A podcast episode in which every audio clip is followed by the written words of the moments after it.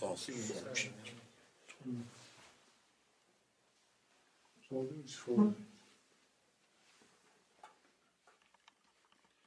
Euzu billahi mineşşeytanirracim. Bismillahirrahmanirrahim. Elhamdülillahi rabbil alamin. Essalatu vesselamu ala resulina Muhammed ve ala alihi ve sahbihi ecmaîn. Alemlerin Rabbi Allah'a hamdü senalar. Resulüne, ve ashabına, ehli beyte, ona tabi olup onun gibi yaşamaya çalışan hepinize hepimize selam olsun, salat olsun. Saf suresini okuyoruz. Saf Türkçe'de de kelime anlamıyla bildiğimiz anlamda saf. Sırasına dizilme anlamında tabii. Bu surenin işlediği konu itibariyle sadece fiziksel anlamda bir diziliş değil de yani herkes hizaya baksın anlamdaki bir diziliş biçimi değil. Belli bir hedef, belli bir ideal için bir araya gelmenin yani yürekleri aynı ideal için çarpan insanların oluşturduğu düzen, intizam anlamında bu kullanılıyor. Bu surenin en önemli konusu ya da bu sureyi niteleyeceksek, eğer bir cümleyle niteleyeceksek şöyle nitelemek mümkün bu sure Müslümanlara söylemleriyle eylemlerinin e, söz ve fiillerinin birbirlerine uyumlu olmasını işleyen, buna çağıran, buna davet eden bir suredir. Yani konuşuyorsanız yapın, yapıyorsanız da konuşun. Ya da başka ifadeyle konuştuklarınız ayrı, yaptıklarınız ayrı olmasın. Mesajını işleyen bir sure. Bu surenin tam ortasında özellikle insanları kurtuluşa sevk eden insanları kurtuluşa sevk eden bir gerçek olarak Allah yolunda mallarıyla ve canlarıyla cihat ön plana çıkarılmakta. Bunu ifade ederken de dikkat edelim.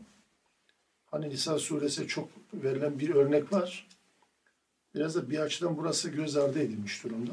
Aynı benzer bir örnek burada da var. Ya eyyühellezine amenü der. Ey iman edenler sizi elin bir azaptan kurtaracak bir şeye çağırıyorum, haber vereyim mi? Size bildireyim mi bunu? Size azaptan kurtaracak bir şey haber vereyim mi? Arkasından diyor ki tu'minune billahi ve rasulihi. Şimdi ayette Ayetin başında ey iman edenler diye başlıyor. Sonraki ayete devam ederken diyor ki Allah'a ve Resulüne iman edersiniz. Ya zaten Allah'a ve Resulüne iman etmeyenlere iman edenler denmez. Yani burada özellikle surenin ortasında böyle bir ifaden geçmiş olması da bu dediğim surenin ana eksenini, merkezini, ana temasını anlatması bakımından önemli. E iman edenler. Hani bazen bir çeviri yaparken biraz farklı olsun diye çevirmiyorum tabii onu. Yani e, iman ettiğini söyleyenler diye çevirmemin nedeni bu. E, iman edenlerden ziyade e, iman ettiğini söyleyenler. Madem iman ettiğinizi söylüyorsunuz o zaman Allah'a ve Resulüne iman edin. Aynı ifade burada da geçiyor bak. Saf suresinde. Allah'a ve Resulüne iman edersiniz. Mal ve canlarınıza cihat edersiniz. Allah da size işte mükafat verir vesaire vesaire. Yani burada surenin başında da aynen yapmayacağınız şeyleri niçin söylüyorsunuz diye giriş yapan bir sure ve devamında bu. Hatta o arada mesela Hazreti İsa ve bağlılarının söylediklerinden de bahsedilir. Yani İncil'de Muhammed Aleyhisselam'ın gelişine dair bir bilgi var. Bu bilginin gereğini yerine getirmemeden bahsediyor Hristiyanların. Aynı nokta yani, konu aynı.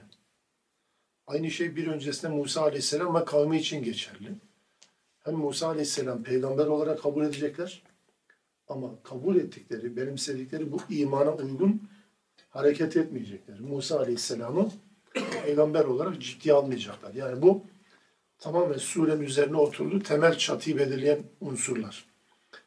Sözün özü, söylemle eylemin, sözle fiilin, davranışlarla ifadelerin birbirlerine uyumlu olmasını gerektiren, buna çağrıda bulunan bir sureyi okuyoruz. Rabbim anlamayı, amel etmeyi nasip etsin.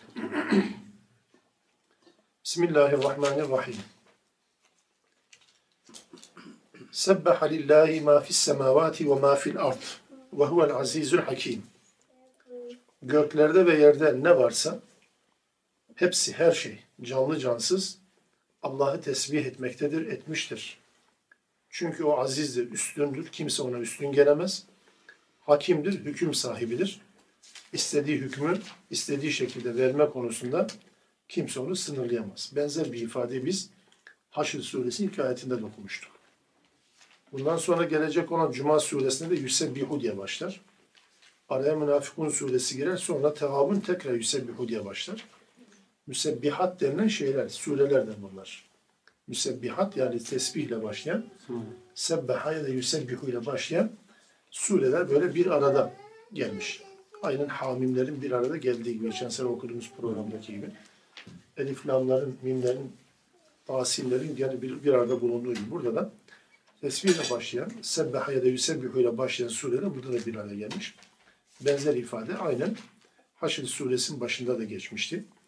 Göklerde ve yerde olan her şey yaratılış amacına uygun hareket etmektedir. Allah'ı Sübhan bilmek, Allah'ı tesbih etmek buydu zaten. Yeniden hatırlayalım diye söylüyorum. Tesbih etmek Allah'ı, Allah'ın eksiksiz olduğunu söylemek, ifade etmek değil sadece. Allah'ın eksiksiz olduğunu ortaya koymak. Bunu her varlık yapar. İnsan kulluğuyla yapar. Hayvan, hayvani özelliklerini ortaya koymakla bunu yapar. Yani Allah eksiksizdir. Beni böyle yaratmakla. Bitki bitki olarak bu tesbihi yapar. Evet Allah onu da o şekilde bir meyve vermekle ya da ürün vermekle e, donatmıştır. Görev vermiştir. O da onu yapmak sureti tesbih eder. Onun için tesbih yaratılış amacına uygun hareket etmek. Allah'ın programladığı şekilde bir varlığın hayatını sürdürmesi demektir. Bu yönüyle insanın dışında bütün varlıklar Allah'a tesbih eder. Eksiksiz tam, tam anlamda. Bir tek insan denilen varlıkta bu sorun oluyor. Herkes tesbih etmiyor. Etmesi gerekiyor ama herkes tesbih etmiyor. Yaratılış amacına uygun hareket etmiyorlar. Sure bu ifadeyle başlar. Sonra ikinci ayet Ya eyyühellezine amenu Ey iman ettiğini söyleyenler. Ey iman edenler. Lime tekulune ma la tef'alun bu ifadenin çevirisiyle alakalı alışa geldiğimiz bir yanlış var. O yanlışı da yeniden bu sure okurken tekrar gözden geçirip düzeltme fırsatı olsun. Genelde bu ayetin şunun için kullanıldığını biliyoruz. Sözüyle fiilleri birbirine uymadığı zaman referans getirilen bir ayettir bu. Tabii ben başta bunu söyledim ama bu anlamda söylemedim. Yani bu ikinci ayetin tercümesi şu şekilde genelde verilir yapmadığınız şeyleri niçin söylüyorsunuz? Yapmadığınız şeyleri niçin söylüyorsunuz şeklindedir. Oysa bu ayeti kerimede kullanılan ifadeler, kelimeler yapmadığınız şeyleri niçin söylüyorsunuz değil. Ya yapmayacağınız şeyleri niçin söylüyorsunuz? Bu ikisi birbirine çok farklıdır. Saf suresinin bu ikinci ayeti hep öbür türlü çevrilince yani insanların karşısında bir engel olarak şu ayet bu ayet konur. Şu açıdan bu ayet konur. Yani bir şey söylüyorsunuz. İnsanlara iyilikleri emrediyorsunuz. Bu iyilikleri emrettiğiniz halde siz kendiniz onu yapmıyorsunuz. Kötülükten nehyediyorsunuz ama kötülüğü kendiniz yapıyorsunuz. E sana, sana bu ayet getiriyor. Diyorlar ki ikinci ayet Saf suresi. Allah diyor ki yapmadığınız şeylerin için söylüyorsunuz. Yani bir şey söyleyecekseniz yapın öyle söyleyin. Hayır bu ayet bundan bahsetmiyor bir defa. Bu ayet bundan bahsetmiyor. Çok ince bir nokta bu tabii. Ayetin bahsettiği konu ne? Yapmayacağınız şeylerin için söylüyorsunuz. Bu çok farklı bir şeydir. Bunun diğerinden farkı ne? Bunun diğerinden farkı şu. Bir insan konuşur konuşur ama amel etmek için değil. Sadece konuşmuş olmak için konuşur. Böyle yapmayın diyor. Yapmayacağınız şey niye konuşuyorsunuz? Mesela malım olsa infak ederim. infak ederim gerçekten. İyi anlatıyor anlatıyor. Malı olduğu zaman da infak etmiyor. Yapmayacağın şey niye söylüyorsun?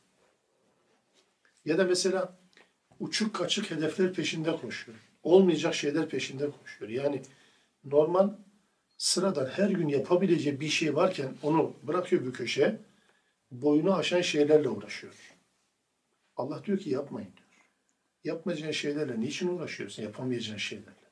Senin gücünü aşan, boyunu aşan şeylerle niye uğraşıyorsun? Boyunu aşmayan şeyler varken bu ayetin anlatmaya çalıştığı budur. Bu yönüyle insanların davranışlarıyla, söylemleriyle amelleri arasında bu anlamda uyum olur. Yoksa öbür anlamda değildir yani.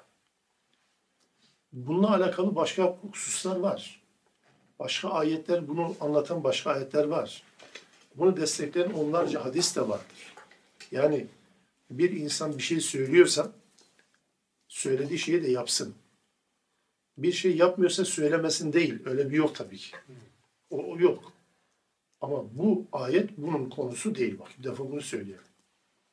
Hatta bu ayetin nazil olduğu ortamlara dikkate alırsak yani bu savaş döneminde, Medine döneminde Uhud, Hendek civarlarında yani o savaşların yapıldığı o dönemlerde nazil olan bir suredir. Savaştan bahsedildiğine göre yani Müslüman dünya ile kafir dünyanın karşı karşıya kaldığı bir dönemde inen bir suredir. Böyle bir ortamda Müslümanların özellikle daha önceki dönemlerde yani şöyle bir savaş farz kılınsa da bir savaşsak gibi bir hani şey var, istekleri var, arzuları var. Allah yolunda fedakarlık yapmak için fırsat bekliyorlar. Bunu zaman zaman da dile getiriyorlar. E hadi iş başa düştü bu sefer. Öbürü benim işim var diyor. Öbürü benim işim var. Herkes bir tarafa gidiyor. İşte böyle bir noktada Allah diyor ki yapmayacağınız şeyi niye söylüyorsunuz? E söylediniz şöyle olacak böyle olacak dediniz hadi yapın. Bakın yapmıyorsunuz. O zaman konuşurken pratik olan şeyler konuşun. Pratik olmayan şeyler, karşılığı olmayan şeyler konuşmayın. Yapamadığınızı Havada- değil değil? Tabii, Yapmayacağız. yapmadığınızı değil. Yapamadığımız olursa Yapmadığınız ve yapamadığınız değil buradaki. İfade buna müsait değil. Kelime yapısı olarak geniş zaman fiili ve gelecek zaman fiilidir. Lime tekulne ma la tef'alun budur. Geniş zaman ve gelecek zamanı ve şimdiki zamanı anlatır. Geçmiş zamanı değil yani. İfade bir de buna ait değil. Onun için hep öteden beri bir yanlıştır. Zincirleme olarak gidip geliyor. Yoksa yani o işin öbür tarafı elbette bir Müslüman bir şey söylüyorsa, söylediğini yaparsa daha iyi olur. Yapması da gerekir nitekim. Bu, bu ayrı bir konudur ama bu ayetin konusu o değildir. Türkçesi matava sıkmayın. He, tabii yani. Türkçesi. Tabii ki ayaklarınız yere bassın ya. Evet. Ne konuştuğunuzu bilin. Konuşuyorsanız amel edin. İş olsun diye konuşmayın.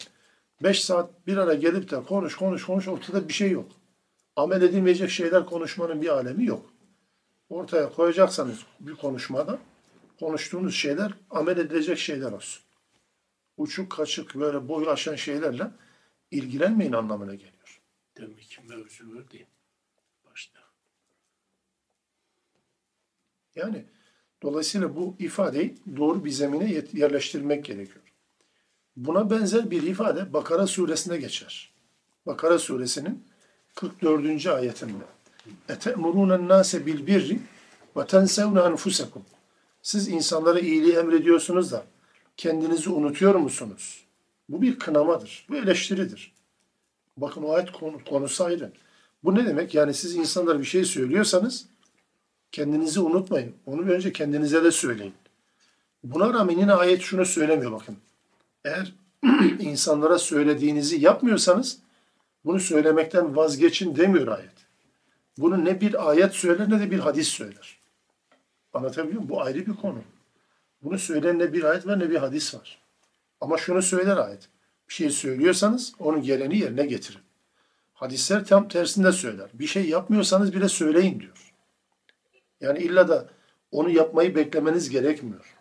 Mesela bir münkeratı nehy edeceksin. Diyelim ki o münkeratı sen yapıyorsun. Buna rağmen nehyet. Buna rağmen nehyet. Diyelim ki bir fiili, bir emri yerine getirmiyorsun. Bir farize yerine getirmiyorsun. Buna rağmen birine bu farizeyi emredebilirsin. Emret. Hac farz şey. değil adam ama hacı söyleyecek. Söyleyeceksin. Velev ki hac farz olduğu halde yapmıyorsa yine söylesin. Çünkü veda hutbesinde Hazreti Peygamber aleyhissalatü vesselam ne diyor? Burada bulunanlar burada bulunmayanlara anlatsın. Olabilir ki burada bulunmayıp da bunu dinleyen, bu sözü ikinci, üçüncü ağızdan dinleyen adam bunu dinleyenden, bugün burada dinleyenden daha güzel amel edebilir. Olmaz mı öyle bir şey? Ben yapmıyorsam bir şey size söylersem siz belki daha amel edersiniz. Ben etmiyorum siz amel edersiniz. Takva şeyi Budur tabii ki. şeye giriyor mu hocam? Hı? Takva boyutu da o zaman şeye girmiyor mu o zaman? Ne gibi? Yani kendisi yapamıyor. Hı. Takva noktasında biraz sıkıntısı var ama yapabilecek insanlara anlatıyor. Kesinlikle olması gereken bir şeydir. Adı ne olursa olsun. Yani bir şey yapmıyorsa bu adam söylemesin değil. Öyle bir kural olmaz. Zaman içerisinde bizde bunun üzerine çok büyük bir edebiyat oluşturmuşlar. Yani söylüyorsanız yapmaya çalışın. Yapın. Yap, Yapın. savaş. Söylüyorsanız yapın. Yapın ama Yapmıyorsanız da gene de söyleyin. Gene söyleyeceksiniz. Bu bunun alternatifi olmaz. Bir adama şu söylenmez yani. Eğer yapmayacaksan kardeş sen niye söylüyorsun ki? Denmez. Şu söylenir ama. Madem söylüyorsun yap. Onun için bu bunun prensibi yerleştirmek lazım. Fakat bunun tam aksine bir literatür oluşmuş bizde. Yani Türkiye'de mesela ne demişler? Yani kendi e, yutar salkımı ele verir talkını diye. Değil mi? Ya da başkasına verir öğüdü kendi keser söğüdü falan diye. Benzer şeyler, atasözleri geliştirmişler. Ya da hocanın söylediğini yap, gittiği yoldan gitme diye. Ya bunların tümü aslında Peygamber Aleyhisselam'ın bu hadislerine, bu konudaki öğretilerine inadına söylenen şeyler. Tam inadına söylenen şeylerdir. Hatta bir de şeyi hatırlarsanız, İmam-ı Azam'a isnat edilen çok acayip bir safsata var hani. Bal hikayesi. Hani biri balı götürüyor İmam-ı Azam'a, çocuğu yani. Ya buna e, şey der, yani bu bal yememesi için nasihatte bulunuyor. İmam-ı Azam da meğer bal severmiş. Diyor ki git 40 gün sonra gel. 40 gün sonra geliyor çocuğa diyor ki bak bal yeme diyor. Ya üstad ya bunu, bu, bu kelimeyi 40 gün önce de söyleyebilirdin. Bunu söylemek için 40 gün beklemek gerekmezdi. Ama bilmezsin ki diyor ben bal yiyordum. Balı terk etmem lazım ki kendimi ondan soğutayım ondan sonra yaptığım bir şey çocuktan isteyeyim ki etkili olsun diye. E bak böyle bir saçmalık olmaz. Böyle bir saçmalık olmaz. Çünkü etkili olması için din anlatılmaz zaten. İşin en kritik tarafı da budur. Yani ben sonuç alacağım diye anlatılmaz. Eğer öyle olsaydı peygamber o zaman söyledi etkili olmadı bu cehilde, bu lehebde ve diğerlerinde. Ne oldu? Anlatmaması mı gerekiyordu? Kaldı ki böyle bir şey de olmaz. Yani adam şeker hastası ise sen şekeri çok sevebilirsin. Adama şeker yeme dersin ya. Ama etkili olması için de yaşaması lazım. O da bir ayrı bir şey. Bunun bahanesi değil ama bakın. Anlatma. Yine bahanesi değil. Anlatma için değil yani. Hı hı. Ya etkili olması için de yaşaması. Aslında işte bu, bu düşünce geliştiğinden dolayı bunu söylüyoruz. Mesela prensip şu olmaması lazım. Diyelim ki ben hiç infak etmeyi sevmiyorum. Benim infak et, sevme, infakı sevmediğini de sen biliyorsun. Cimrinin biri olduğumu sen biliyorsun. Sana desem ki Yusuf bak infak et. Sen de bana bunun karşı cümlesi olarak şunu söyleme hakkına sahip değilsin. Ya hele önce sen infak et. E bunun gerekçesi bu değil ki. Allah'ın emri olan infakı hatırlatıyor. Hayır, şunu diyebilirsin. Ya Allah infak etmemi emretmiş mi? Ha, bunu sor bana. Yani infak etmekten kaçınman, bunun senin görevin olmadığını ifade etmen için itirazı bana yapman gerekmiyor yani. Görevden. Tabii ki. Görev kaçma. Hani- Sorumluluktan kaçmama. Tabii ki yani. Yusuf'un dediği şey Hocam. mesela Yani etkili Bizim- olabilmesi için. bir şey anlatırken Yaşamış. karşıdaki de senin yaşantını bir gözden geçiriyor. Bir. Etkili İster olmayabilir. istemez. Ha, onu da diyorum. Yani peygamberden daha amel eden kimse var mı? Ama etkili olmamıştır. Ha. Etki illa da benim amel etmem için şart yer veya amel etmesi şart değil yani.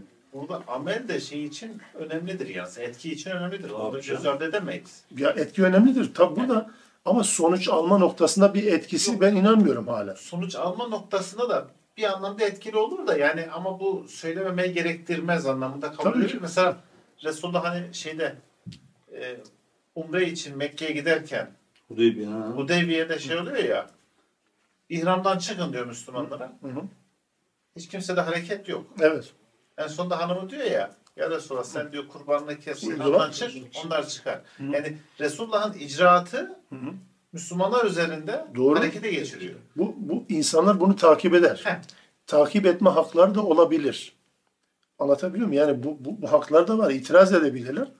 Ama bu itiraz olmasına rağmen, diyelim ki itiraz tutturulsa bile yapmamalarının bir gerekçesi, bir mazeret hiçbir zaman olmuyor.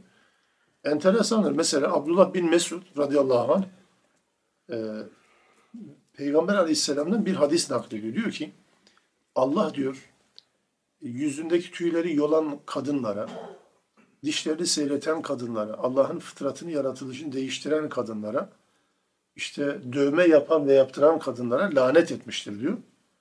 Kadının birisi Abdullah bin Mesud'un böyle söylediğini duyuyor.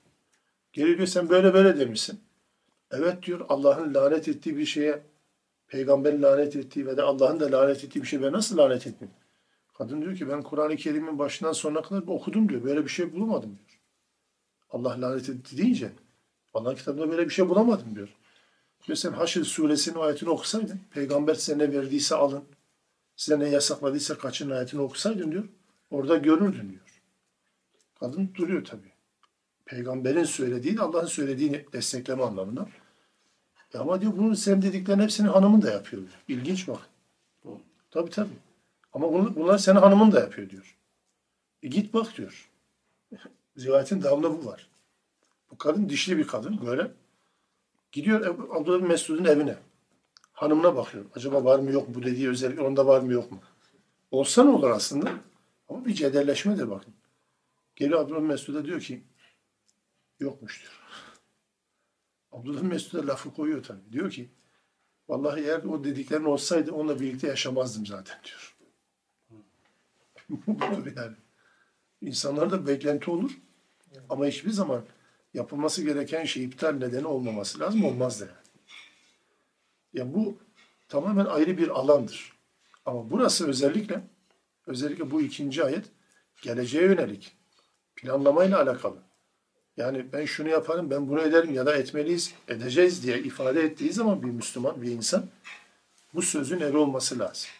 Yan çizmemesi lazım. Bunu özellikle öneren bir ifadedir. ikinci Yok, ayet. Başa geldiğimiz zaman e, o balı kendisine nehyedecek o iş, helal bir şeyi yani bunu terk etmesi için o birine bir gerekçe de olmaz ki. Ben balı niye yemeyeyim? Allah helal kılmış bana. Ben bunu terk edeyim. Yemeyeyim Şimdi adam, adam şeker hastasıysa ona şeker hastasına der ki yeme dersin, şeker yeme dersin. Yani Evet. bunun bir sakıncası olmaz. Yani safsatol der halinden belli dökülüyor da. Ama yani insanlar bunun üzerine çok şey bina ediyorlar. Evet. O yüzden çok bir edebiyat bina ediyorlar. Böyle bir şey olmazsa. Yani Peygamber Aleyhisselatü Vesselam'a da sahabe aynı şeyi soruyor. Diyor ki yani biz bir şey yapmadığımız halde emredebilir miyiz? Bir şeyden kaçırmadığımız halde nehyedebilir miyiz? Aleyhisselatü Vesselam aynen öyle diyor. Yapmazsanız emredin. Kaçınmasanız yasaklardan ondan nehyedin. Olması gereken budur. Tamamen farklı bir şeydir. Yani o yüzden zaten Fatih'in dediği şey yani siz kendinize yani insanlara iyiliği emrediyorsunuz da kendinizi unutuyor musunuz? İfadesini zaten Allah evirip çevirip bize söylüyor. İnsanlara bir şey söyleyecekseniz önce kendinizde söyleyin. Yine söyleyecekseniz gene söyleyin. Elbette budur. Evet. Ama burası daha çok gelecekle alakalı ifadeler. Kebura makta indallah en tekulu ma la tefalun. Allah yanında çok büyük bir günahtır. Yapmayacağınız şeyleri söylemeniz. Yapmayacağınız şeyi söylemeniz sizin için çok büyük bir günahtır. Evet. İnna Allah yuhibbu'llezine yukatilune fi sebilihi saffen. Kennehum bunyanun marsus. Allah kendisi yolunda saf olup savaşan, adeta birbirlerine kurşunla bağlanmış, birbirine geçirilmiş binanın yapıları gibi saf olup savaşan kimseleri Allah sever. Kendi uğrunda savaşanlar. Bu saf olmak ya da bünyanın marsus adeta kurşun eriterek birbirine duvarların, kerpiçlerin, tuğlaların bağlanması şeklindeki yapı örneğini adeta aradan su sızmayan, arada ihtilaf olmayan, birinin diğerinin aleyhine bir hesabı olmayan bir insan tipi ya da Müslüman cemaat, Müslüman ümmet biçimini ya da şuurunu anlatan bir ifadedir. Duvarlarla, kenetlenmiş duvarlar birbirini tutan e, işte tuğlaların ördüğü bir bina, bir yapıya benzetmesi suretiyle Müslümanları bu şekilde anlatıyor olmasının Müslümanlara yönelik bir elbette mesajı. Aslında bu savaş düzeniyle alakalı saflardan bahsediyor olsa da bu tabii ki savaş ortamında böyledir. Ama Hazreti Peygamber bunu savaş ortamı olmadan, oluşmadan önce de Müslümanları her gün her gün bunun pratik halini yaşatmak üzere namazda aynı şekle sokuyor bakın. Yani buradaki saf fiziksel anlamda olmasa da bunun fiziksel uygulamasını, görüntüsünü namaz kılmak suretiyle gerçekleştiriyor. Aslında yani çok önemli bir husus. Yani işin ciddiyetini kavramıyoruz Müslümanlar olarak. Tenzih ederim sizi fakat genel anlamda hani demin bahsettiniz ya saf düzeniyle alakalı. Düşündüğünüz zaman ya mesela namaz dağınık da kılabilirdik. İmam Allahu Ekber herkes bulunduğu yerden tabi olsun ne olacaktı? Niye illa saf düzeni koymak gerekiyor? Çok mu önemli? Arada boşluk olduğu zaman peygamber namaza başlamıyor. Doldurun sonra başlayın diyor. Sebebi ne? Bu aslında hayatın içinden namaza yansıyan bir şekildir. Yani namazın bizzat kendisiyle alakalı değil. ha. Hayatın dışında, içinden yani Müslümanların namaz dışında, namaz dışında birbirleriyle ilişkilerini sembolize eden bir yapıdır. Saf düzeni. Hadisin birinde de aynısını söylüyor zaten. Sizin dışarıda birbirinizle ilişkiniz saflarınızın şekline yansır. Mealen bu hadis. Saf düzeniniz sizin dışarıda birbirinizle irtibatınızı, diyaloğunuzu, ilişkinizi yansıtır diyor.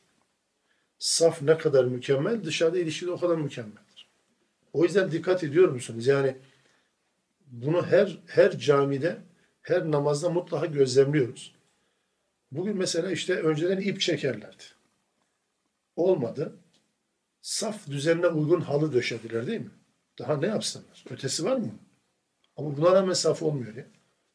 Buna rağmen saf düzen olmuyor. Hocam orada da kişi başına biraz alanı geniş tutmuş. Her biri bir tanesinde duruyor.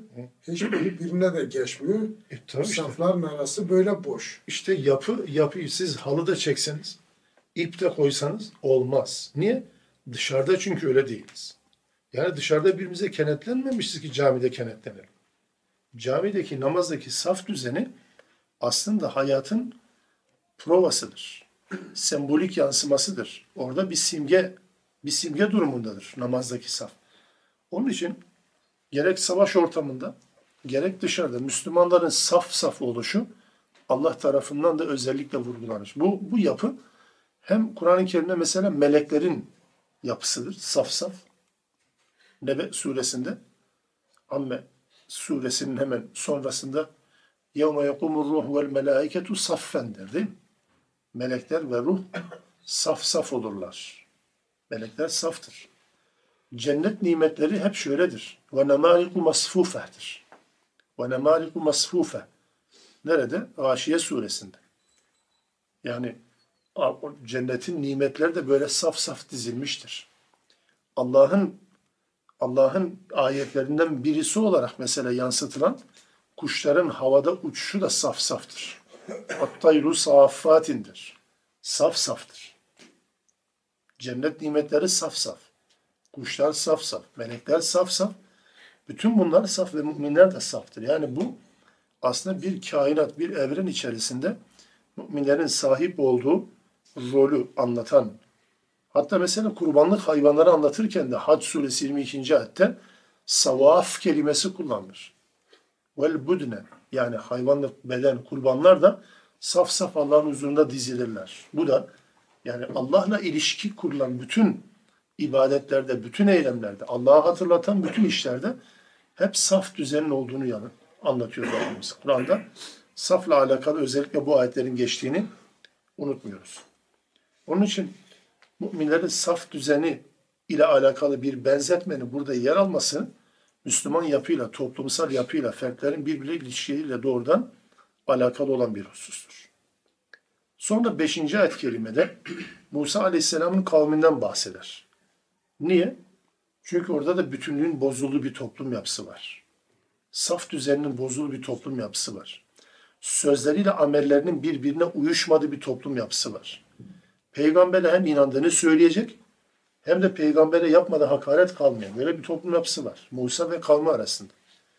Diyor ki Musa Aleyhisselam'la alakalı ve iz kâle Musa li kavmihi Musa kavmine dedi ki Ya kavmi, ey kavmi lime tu'zûneni ve kad ta'lemûneni Resulullah ileykum benim Allah'ın elçisi olduğumu bildiğiniz halde ne diye bana bu kadar eziyet ediyorsunuz? Etmedikleri eziyet kalmadı malum Musa Aleyhisselam. Kendi kavmi. Bunlar hepsi inanan insanlar. İnanmasa ne olacak bir de?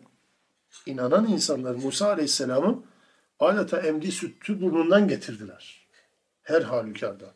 Peşini bırakmadılar, isyan ettiler, nankörlük yaptılar, dışladılar, sıradanlaştırdılar.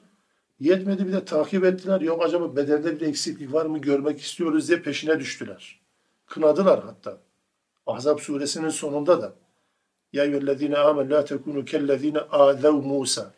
Musa eziyet ettikleri gibi siz de eziyet etmeyin peygambere. Musa insan eziyet ettiği gibi eziyet etmeyin diyor. Musa eziyet ettiler bu yönüyle. Felemma zâhu bu toplum ne zaman ki yoldan çıktı, saptılar. Ezâgallahu kulûbehum. Allah da onların kalplerini ne yaptı? Saptırdı. Vallahu la yehdil kavmel fasikin. Allah fasık bir toplumu asla hidayete erdirmez. Yola iletmez. Bu Allah'ın yasasıdır. Bir insan fasıksa ya da bir toplum fasıklığı tercih etmişse Allah o toplumu hiçbir zaman doğru yola eriştirmez. Musa Aleyhisselam Zahu, zâhu bana niçin eziyet ediyorsunuz değil mi? yok. Zâhu felemma zâhu sapmak. Ezakallahu kulubu. Yoldan e, onun, Allah da onlar ne zaman kalpleri eğildi Allah da onları eğrildi. Yani Allah'ın insanların kalplerini eğmesi kendiliğinden gerçekleşmiyor. Neye bağlı? İnsanların kendi kalplerini eğmesine bağlı. Felemma zâhu ne zaman toplum eğildi Tu'zûneni. Tu'zûneni ayrı. O ayrı, ha, o ayrı.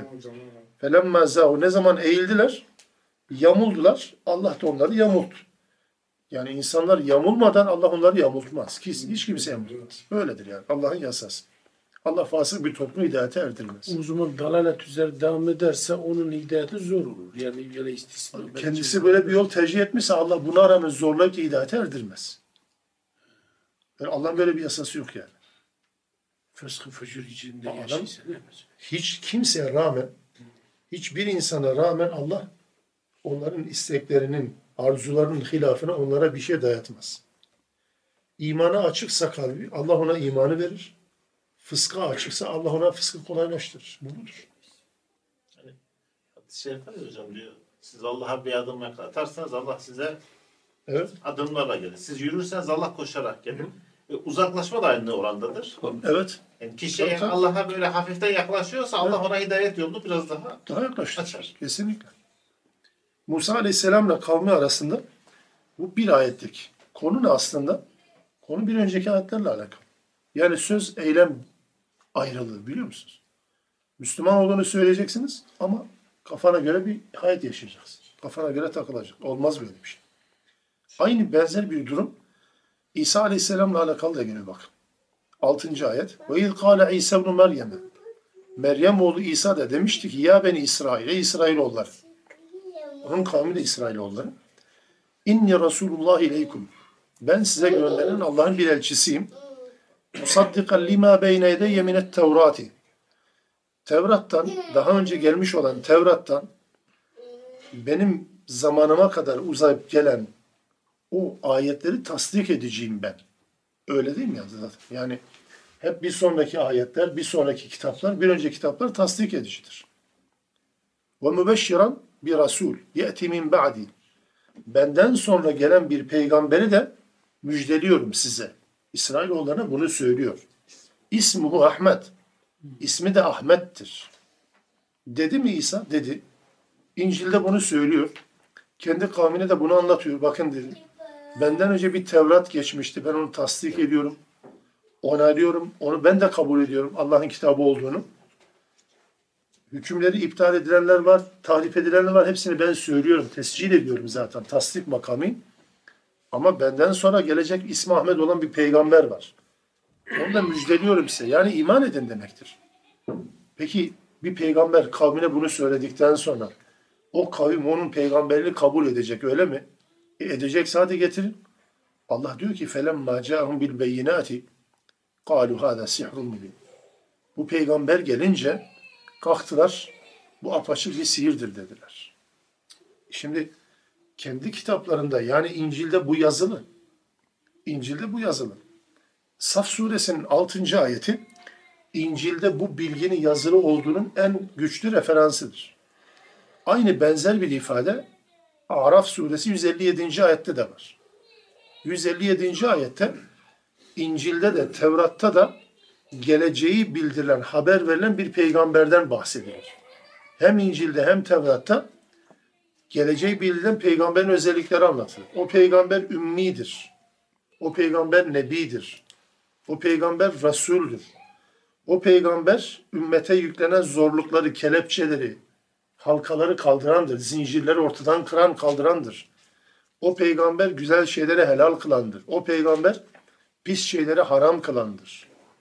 O peygamber ümmete kolaylık sağlayandır. Bütün bunlar Araf 157. ayette anlatılan ama İncil ve Tevrat'ta olan özellikler. Bunu Allah söylüyor. Şimdi böyle söyledikten sonra buna rağmen bu kavim İncil'e tabi olduğunu söyleyen, İsa'ya tabi olduğunu söyleyen bu toplum bu peygamber geldiğinde iman etmesi gerekmiyor muydu ama iman etmediler. Bu da aynı şey. İncil'e iman ediyorsanız hadi İncil'in yerini yerine getirin. İsa diyorsanız peygamberiniz o da iman edin dedi. Niye yerine getirmiyorsunuz? Bakın konu yine aynı. Söz amel uyumsuzluğu. Söz ve davranışlar arasındaki problemler, uyumsuzluklar, çelişkiler özellikle geçmişten iki kavim üzerinden örnekle anlatılıyor. Musa ve kavmi de böyleydi. İsa ve kavmi arasında da bu uçurum vardı. Aynı şeyi siz yapmayın bari diyerek başlamıştı zaten hatırladık değil mi? Aynı şeyi siz yapmayın. Sözleriniz ve davranışlarınız birbirine çelişmesin, birbirine çelişmesin dedi. Ve bu konuyu değerlendirmek üzere 7, 8 ve 9. ayetler. 3 ayet bu konuyu değerlendiriyor. Yani böyle bir insanın durumu ne olacak peki?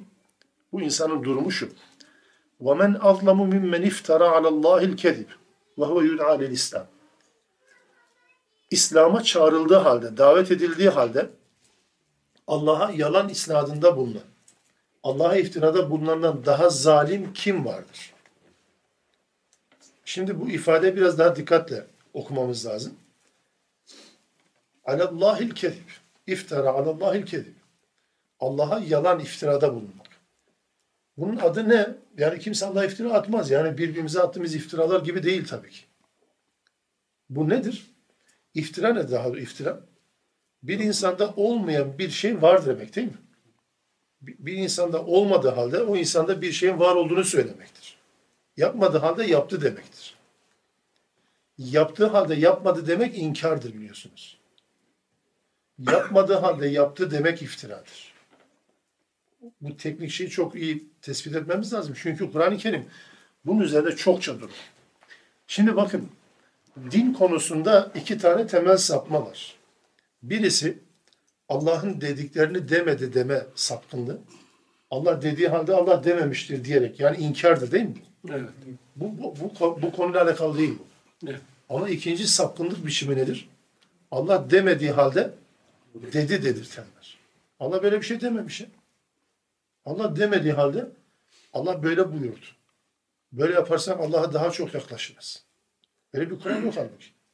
Şöyle yaşarsak Allah'a daha çok yakın oluruz. E dememiş böyle bir şey. İşte burada bahsedilen budur. İftara alallahil kedib bu.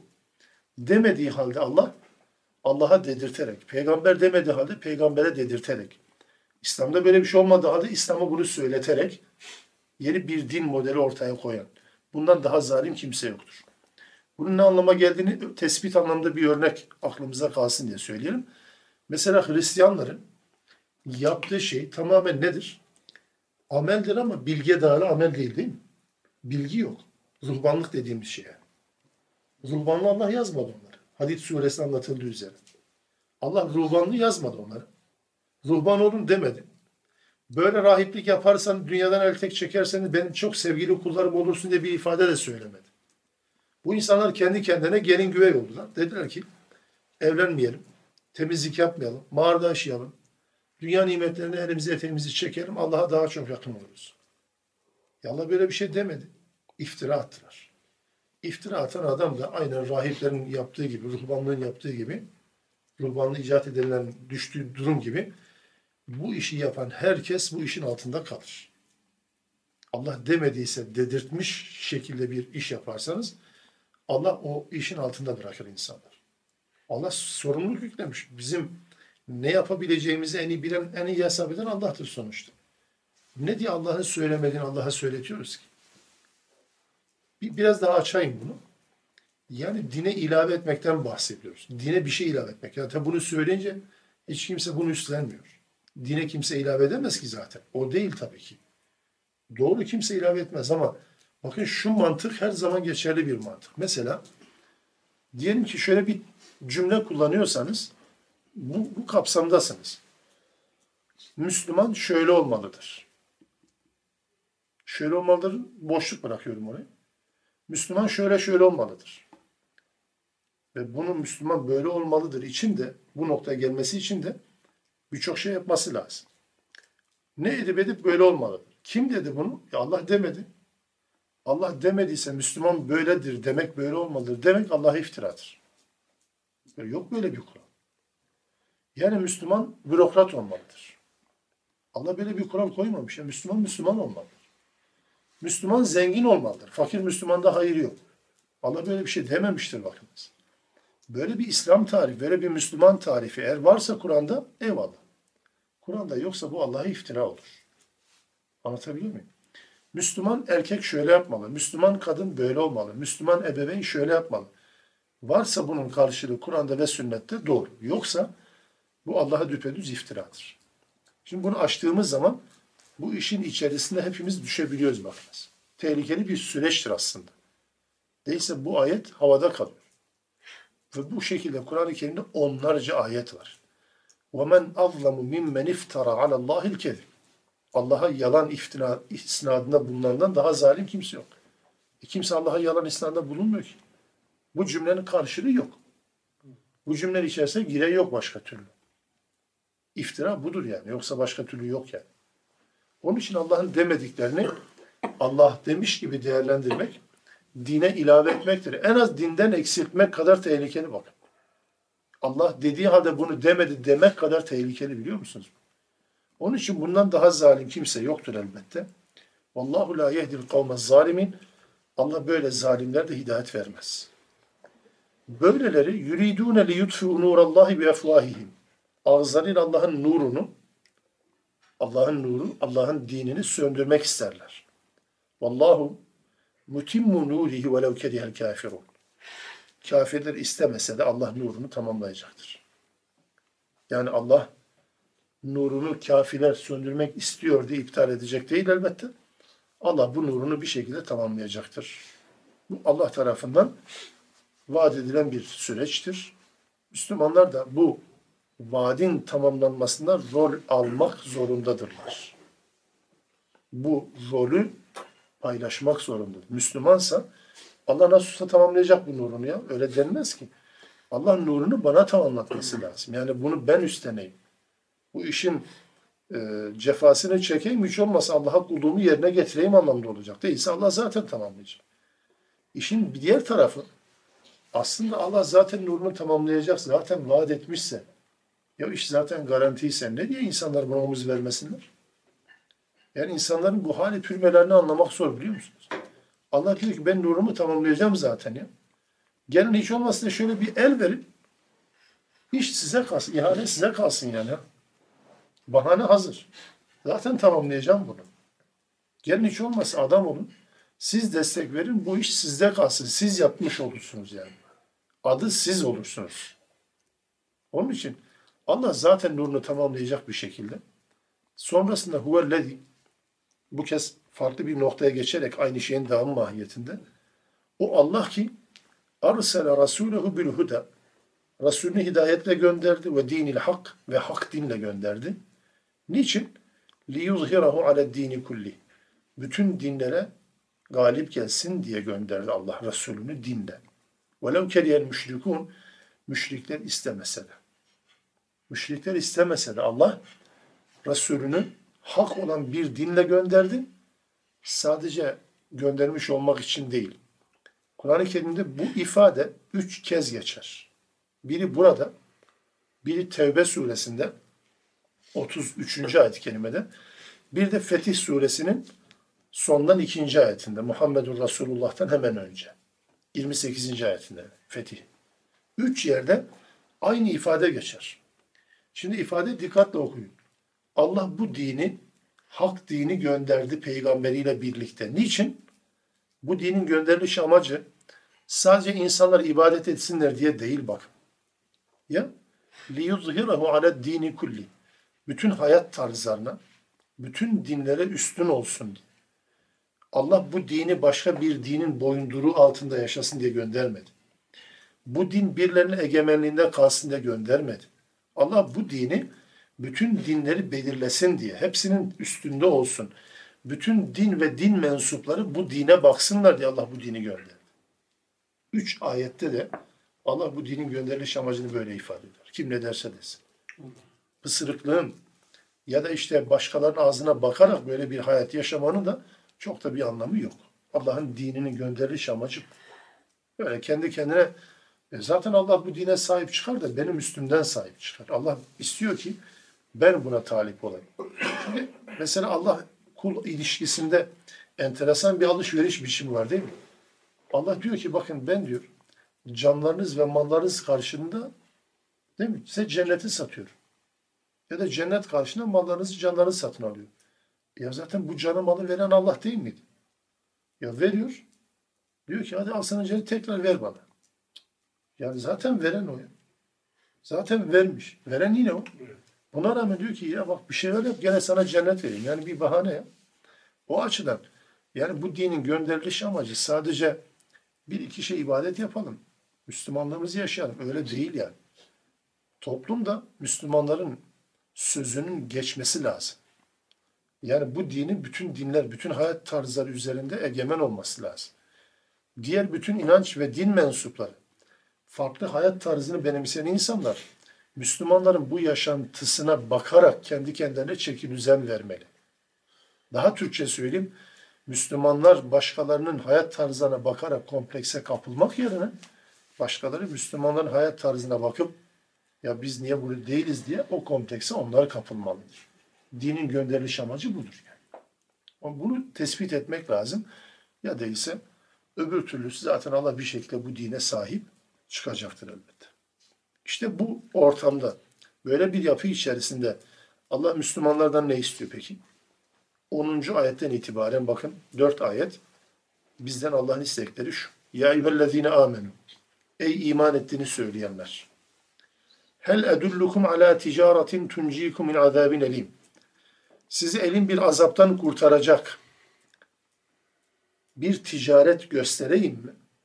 Bir ticaret. Az önce dedim ya Tevbe suresine geçtiği üzere mal ve can cennetle takas yapılıyor. Bu Kur'an-ı Kerim'in sıkça uyguladığı bir yöntem.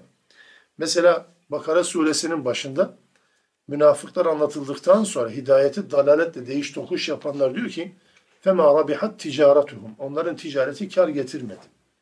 Kur'an-ı Kerim'de kulluk bir ticari işleme, eyleme benzetilir. Sürekli bu böyledir. Çünkü içinde bir kar, zarar var. Çünkü içeride bir kayıp kazanç var.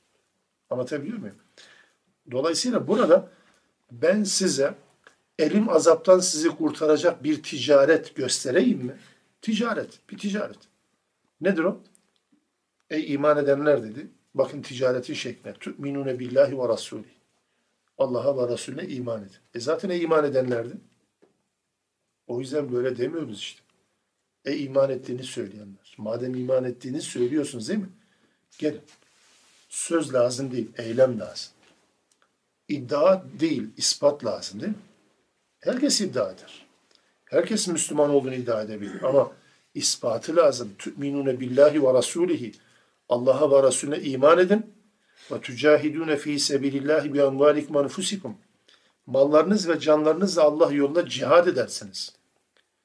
Allah yolunda gayret, Allah yolunda içtihat, Allah yolunda mücadele, Allah yolunda savaş. Bütün bunları kuşatan bir kelimedir. Kur'an-ı Kerim'in cihat diye geçen kullanılan kavramların içerisinde savaş da var. Hiç kimse savaşı cihattan ayrı görmez. Ama cihat sadece savaş değil. Sadece savaşın söz konusu edildiği yerde unutmayalım. Kital kelimesi geçer. Yukatilûne der. Katilû der. Mukatele der. Hep bu kelime kullanır. Katele öldürme, katil yani. Bu kelime kullanılır. Yoksa cihat kelimesi de bunu kuşatır mı? Elbette. Ama çok daha geniş bir anlam alanına sahiptir bu. Allah yolunda canlarınızla, mallarınızla cihat edin gerekiyorsa ne gerekiyorsa onu yapın anlamına cihad edersiniz. Ticaret bu. Allah adres gösterdi şimdi. Ticaret göstereyim, göster dedik. Dedi ki Allah'a ve Resulüne iman edersiniz. Mal ve canlarınızı Allah yolunda cihat edersiniz. Zalikum hayrul lekum in kuntum ta'lemun. Eğer bilirseniz bu sizin için en hayırlı olanıdır. Peki bunu yaparsak ne olur? Karşılık ne var? Öyle yani. Sonuçta ticaret. kuluz ama ticaretse ticarette karışıklı bu işler olur. Bir şey veriyorsan bir şey koyman lazım. Allah da diyor ki bunu yaparsanız ne olur? Ya firlekum zunubak. Günahlarınız kesin var biliyorum diyor. Günahlarınızı bağışlarım. Günah bağışlamak en önemlisi. Bir defa Allah bir defa beraat edecek. Yani beraat ettirecek. Artı o yuhilkum cennetin tecri min tahtil enhar. Altından zemininden ırmakların aktığı cennetlere korun. Ve mesakine tayyibeten fi cennati adın. Adın cennetlerinde de tertemiz meskenler, güzel, hoşunuza gidecek meskenlere yerleştiririm. Zalikel fevzul azim. İşte en büyük başarı bu. Başarı denilecek şey varsa budur. Kur'an'ın başarı tarifi hep böyledir değil mi? Bir insanın çabalarının, gayretlerinin, işlerinin sonucu eğer cennetle noktalandıysa bu adam başarılı bir adamdır. Dünya başarısı farklı değil mi? Dünyada başarı denilen şeyler, kriterler farklıdır. Bir insan şöyle şöyle yaparsa başarılı diyor. O uyanık bir adam. Hakikaten kafayı çalıştırmış diyoruz.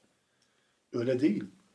Bir adam hayatı boyunca eğer cenneti kazanamamışsa, kaybedenlerden olmuşsa, bu adam iflas etmiştir ya. Başarısızlıktır bununki. Onun için başarı budur. Gerçek kurtuluş, gerçek başarı budur. Sadece bu değil. Yani cennet mi? Yani bakın Allah cennet mükafatını ön plana çıkardı. Çünkü dünyada hiçbir nimet bir Müslümanın gayretinin karşılığı olmaz. Kim ki kulluğun karşılığı olarak dünya mükafatı isterse aptallık yapıyor. Karşılık olmaz ya. Yani ben Müslüman olayım dünyada ne karşılık olabilir ki? Bütün dünya üstüne konsa zaten ya bir namazın karşılığı ödenmez ki. Güzel tutulan bir orucun karşılığı ödenmez ki. Bir iffetin karşılığı ödenmez tabii ki. Bu ayrı bir şeydir. Cehennem için aynı şey söyleniyor değil mi? Hangi zulmün karşılığı dünyadaki hangi azap olabilir ki? Hiçbirisi olmaz. Yani. Dünyada sonuçta ölecek. Var mı ötesi? Azap olmaz. Yani bu cehennemden başkası patlamaz yani. Azap da öyle. Ee, nimet de, mükafat da öyle. Onun için Allah cennet nimetlerini verdi. Dedi ki bunu bunu yaparım. Ticarete karşılık bu. Fakat sadece bu değil. Bir de Allah getirdi ikinci plana koydu dünyayı. Ve okura tuhibbunaha. Bir de sevdiğiniz bir başka nimet daha var. Eğer kulluk yaparsanız. Allah ve Resulüne iman ederseniz. Bu ticareti kurallarına göre yaparsanız size bir de sevdiğiniz başka şeyler de var. Ne o? Nasrun minallah ve fethun karib. Allah'tan bir yardım ve de yakın bir fetih. Fetih şeydir yani hani genelde Mekke'nin fethi, İstanbul'un fethi, şuran fethi gibi fakat kelimenin anlamına dikkat edelim. Yani fethun karib açılım, açılım. Türkçesi böyle moda tabirle açılım. Nedir açılım? İşlerin, süreçlerin, değil mi? Toplumun tıkandığı yerlerde bir çözüm biçimi olarak ortaya konan şeydir açılımı. Allah açılımlar verir. Hiç hesapta olmayan rahatlıklar sağlar mı? Dünyada bakın. Bu Allah'ın dinine sahip çıkma anlamında. Bu dini yaşama anlamında ortaya konan çabaların sonucunda Allah zafer verdiği gibi, zaferi verdiği gibi beraberinde bir de açılımlar, fethun garip verir. Bunu sadece savaş sonucu elde edilen fetihlerle karıştırmayın. Bu ayrı bir şey. Fethun karib çok daha çok daha farklı bir şeydir. Açılımdır. Allah yolları açar, önleri açar, tıkanıkları açar, giderir bu anlamda. Bu da Allah'ın lütfedeceği bir şeydir. Ve beşşiril müminin. Müminleri bu anlamda müjdele.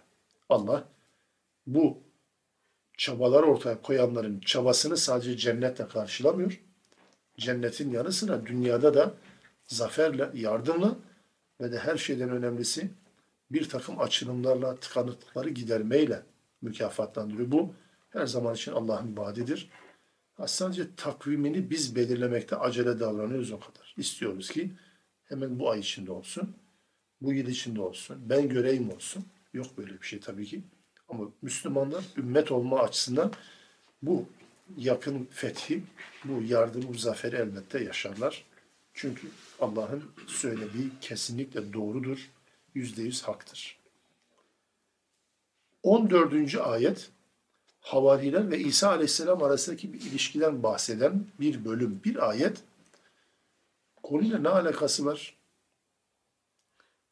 Allahu alem bu surenin böyle bir özelliği var. Bakın yani sadece sıcak çatışma anlamındaki fiili savaş anlamındaki mücadeleyi değil de gönül mücadelesi anlamındaki mücadeleyi de Allah en az diğer mücadele kadar bir yere koyuyor. Çünkü kalpler, gönüller fethedilmeden hakikaten memleketlerin fethedilme imkanı yok. Şimdi havarilerle alakalı anlatılan son ayet aynen bunu anlatıyor. Havariler savaşan kişiler değildir. Havariler savaşmamışlardır. Peki havarilerin burada ne işi var? Zaten işte işin püf noktası bu ya. Yani illa Allah savaşın demiyor, kan dökün demiyor zaten. Gayretinizi ortaya koyun. Allah ne zaferler ne yardımlar gönderecek. Ya işte bunun bir örneğidir. Havarilerle İsa Aleyhisselam'ın ilişkileri.